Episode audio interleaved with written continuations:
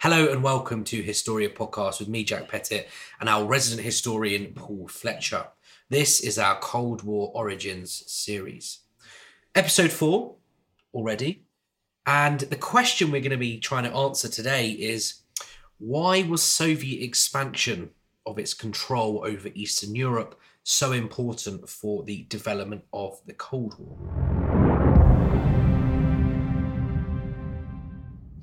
Fletch, Hello. hello again.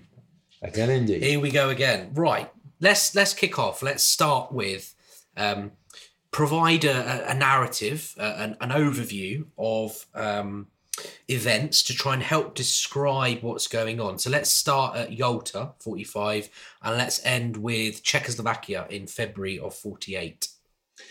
Okay, so Yalta was very clear about what was going to happen with Eastern Europe. Uh, by Eastern Europe, we're talking about the countries of Poland, uh, Czechoslovakia, Hungary, Bulgaria, Romania, uh, and uh, what was then Yugoslavia, which of course doesn't exist anymore. Um, and what it said was that Eastern Europe would be a sphere of influence of the Soviet Union. In other words, it would be allowed to dominate that area and to very much be in charge of decision making about what was going on there, which is not the same as saying it was going to control it completely. And it certainly was not going to take over those countries. Those countries were going to remain free, sovereign, independent countries. In other words, they'd have a flag, they'd have a government, they'd have a head of state, they'd have a football team, they'd go to the Olympics unlike, for example, Estonia, Lithuania, and Latvia, which all become part of the Soviet Union uh, after World War II. So that was one thing. But on the other hand, Stalin had promised to offer free and fair elections. which is contradicting the Yeah. idea of a Yeah, of a sphere of influence, isn't absolutely. it? Absolutely. Because the problem with that was going to be that any free and fair elections were going to produce, if not an anti communist government, were almost certainly going to produce an anti Russian government because it isn't just about communism, it's about national identity as well. And most European countries do not want, did not want to be, and still do not want to be, dominated by Russia. So that is the situation after Yalta. Now, that seems to be the fact that the Soviet Union is dominant there is confirmed at Potsdam when the borders of Poland are moved westwards. Uh, Russia took part of eastern Poland in order to therefore move its borders further away from Moscow and Leningrad. And in turn, the Polish border was moved westwards, taking the land from eastern Germany, going up to the River Oder. So that's fine, as it seems to be. The problem is, of course, is that actually, as you've said before, we have two contradictory ideas, and how are they going to be implemented? So, what all those countries follow um, between 1945 and 1948 is they all follow a similar pathway or pattern, with the exception of Yugoslavia, which I mentioned at the end. You basically get the formation of a coalition government, of which the Communist Party of that area is only one part. But interestingly, normally the communists control the army, the secret police, and the police forces. In other words, those parts of the government that are going to be about controlling people. So a coalition meaning a group of political parties Yes. Yeah. uh, ruling the Yeah. country. So there'll be other non communist parties within that government. right. often the prime minister is from a non-communist party. What then happened was that you would have some sort of rigged election in which there wasn't free and fair competition. As a result of that, the Communist Party would then win.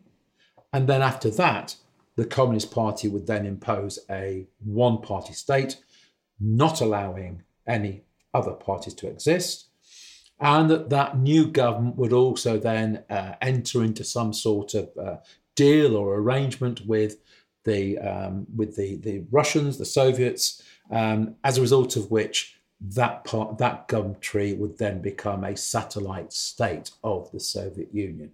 In other words, not not being taken over completely, but effectively controlled for all the big decisions. So what countries are we actually talking about here? Well, all of all the ones I mentioned previously, Poland, Romania, they all went at various different times. So the first country to go was Bulgaria in 46.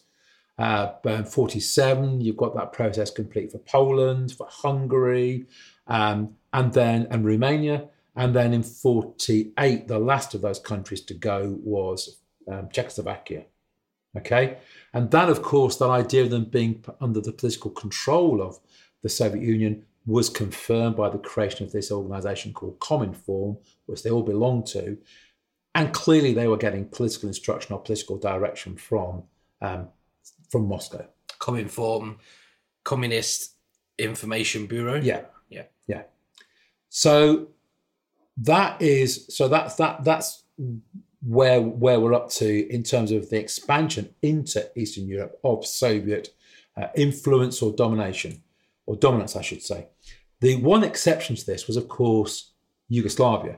Um, that actually went on its own pathway, refused to accept, for a whole variety of reasons, refused to accept uh, Russian or Soviet control and uh, tried to do a, a more independent uh, way forward, as a result of which it was thrown out of the Eastern Bloc, and then um, and then for the rest of the Cold War went to some sort of independent line, being more pro-Western and less and not and opposed to Stalin. But they were very much the exception rather than the rule. Fantastic. Right, thank you. Really helpful. So let's let's answer that big question, or let's try and answer that big question. And that is, of course, why was this expansion, this Soviet expansion into Eastern Europe, over Eastern Europe, so important for the development of the Cold War? Well, the the problem is that you've got two different interpretations of what's going on. And these are fundamentally contradictory interpretations. So people in the West and Western governments in Paris or in London or in Washington, what they saw is that they saw increasing Soviet control of Eastern Europe as being proof that all that the Soviet Union wanted to do was expand its power and to impose communism over all of Europe and eventually over the globe. So, therefore, you know, today Prague, tomorrow Paris.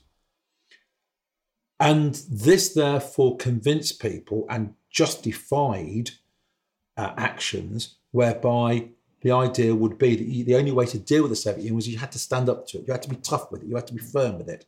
Um, and so, therefore, you can see that, for example, Truman Doctrine. I mean, the Truman Doctrine is quite clearly, in 1947, the Truman Doctrine is quite clearly based upon the idea that the Soviet Union wanted to expand. It wanted to take over. It was Greece and Turkey, in particular, for the Truman Doctrine, first of all. Um, and this this whole idea was justified by what was going on in Eastern Europe. So one reason why it's important, one reason why Soviet expansion into Eastern Europe is important because the West viewed it as expansionist, aggressive. As proof that what it saw it as was a proof that the Soviet Union was, by its very nature, expansionist and aggressive, and would look to expand beyond Eastern Europe. And that explains According to the West. according to the West. And that explains and justifies a whole series of actions. So, Tr- Truman Doctrine, Marshall Plan. I mean, the Congress actually voted for, accepted Marshall aid directly because of the Czech takeover by the communists in February 1948. So Before that, Congress wasn't going to vote possibly for Marshall aid. And then beyond that, okay, so you, you get so uh, Berlin blockade is further proof of the expansionism of the Soviet Union, and therefore you get the Berlin airlift, then you get the formation of NATO. So you can see that that expansion into Eastern Europe is a primary cause of the dec- uh, the decline in relations, or in other words, the start of the Cold War between 46 and 49. Sorry, you interrupted. well, that I mean, I was going to say that's the that's the Western yeah, perspective, Yeah. interpretation. What about Stalin's point of view? Well, Stalin's viewpoint, of course, was he thought he was justified in doing what he did. So he thought that Yalta had given him the green light, uh, and quite rightly so from his, you know, his view. Um, Germany had been invaded. You've got to remember warfare those days, there weren't ICBMs, there weren't long range missiles. So, you know, to be attacked meant you had to walk, get through the ground, you had to cross the ground. So, therefore, if he had a succession of friendly states, remember, Hungary, Romania, for example, had both fought with Germany in the Second World War against the Soviet Union. So, therefore, what he was looking for a succession of friendly states, okay, that could be relied on to at the very least not attack him and actually help defend the Soviet Union. So friendly if it was towards him. Friendly towards that, yeah. In other words, for them to be satellite states, not part of the Soviet Union, but very much doing what the Soviet Union wanted to do. So for Stalin, all these uh, complaints and all this behavior about, for example, uh, Truman Doctrine or Marshall aid, Stalin didn't see that as justified defensive measures uh, against Soviet aggression. What Stalin saw that was that the West was not keeping its promises, was not keeping its agreements. And in actual fact, he saw the defensive measures as aggressive as we'll see later on in another podcast. You know, he saw Marshall aid, and quite rightly actually, as an aggressive attempt to break up his dominance of the Eastern Bloc. So what Stalin did in response to that was to hold the Eastern Bloc even more tightly to him. Creation of Comecon in 49, then the creation of the Warsaw Pact in 55. And so what this is what it did, this expansion into Eastern Europe, was it, it just divided the East and the West even more solidly into two distinct and hostile camps who saw each other as the enemy. So that's in the short term. That's just why it's important. But in the long term, it has another importance, which is that it's a constant reminder during the this is Soviet occupation or dominance of, of Eastern Europe. It's a constant reminder of the fact that the Soviets controlled and wanted to control countries that didn't want to be controlled by it and was willing to do so as the West saw it. And so you get 53. There's uh, uprising in, Ber- in Berlin and in Eastern Germany. In 56, you've got the Hungarian uprising. Um, 68, you've got the Prague Spring. 1980s, you've got the protests by Solidarity in Poland. And all of those protests are all suppressed by force, either directly by the Red Army, because of course, remember, the Red Army had liberated, in inverted commas, all those countries at, during the end of the Second World War, and they had remained stationed in those countries after 1945. So the Red Army suppressed all those protests. And what that did was it just served as a constant reminder to the West that the Russians couldn't be trusted, the, were, the Russians were aggressive, the Russians were expansionist, the Russians were looking to impose communism on other people who didn't want it, and the only way to deal with this was to stand up to them, hmm. and therefore it kept on kept on repeating the justification for the Cold War. And if you really want to think about how important this is, and look at the end of the Cold War, what are the three things that you know, we can say and show the Cold War ended? Well, one was the fact that the Soviet Union abandoned communism. Two was the end of the uh, arms race, particularly between USA and the Soviet Union. But the third, actually, is the collapse of Soviet control over Eastern Europe, symbolized by the knocking down of the, the fall of the Berlin Wall.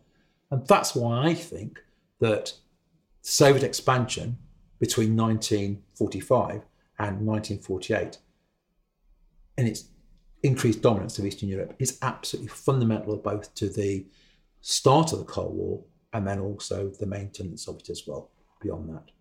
Brilliant. So, just um, 20 seconds, summarize what we've just, uh, or what you have just beautifully um, spoken about. So, why is the Soviet expansion of its control of Eastern Europe so important for the Okay. development? Of Well, the I would say in the short term, two interpretations about what's going on. And the reaction is that both sides see what the other is doing as being aggressive and therefore breaking down the trust and therefore causing the Cold War to begin. And then in the longer term, you see that dominance of Eastern Europe as being a constant reminder of how the West saw and sees Soviet Union and therefore continues to justify the Cold War and to make greater cooperation and greater peace between the two sides very, very difficult indeed. Brilliant. Thank you so much. That's fine. Um, thanks for listening. Next time is uh, episode five. We're looking at the Truman Doctrine and, of course, the idea of containment. See there.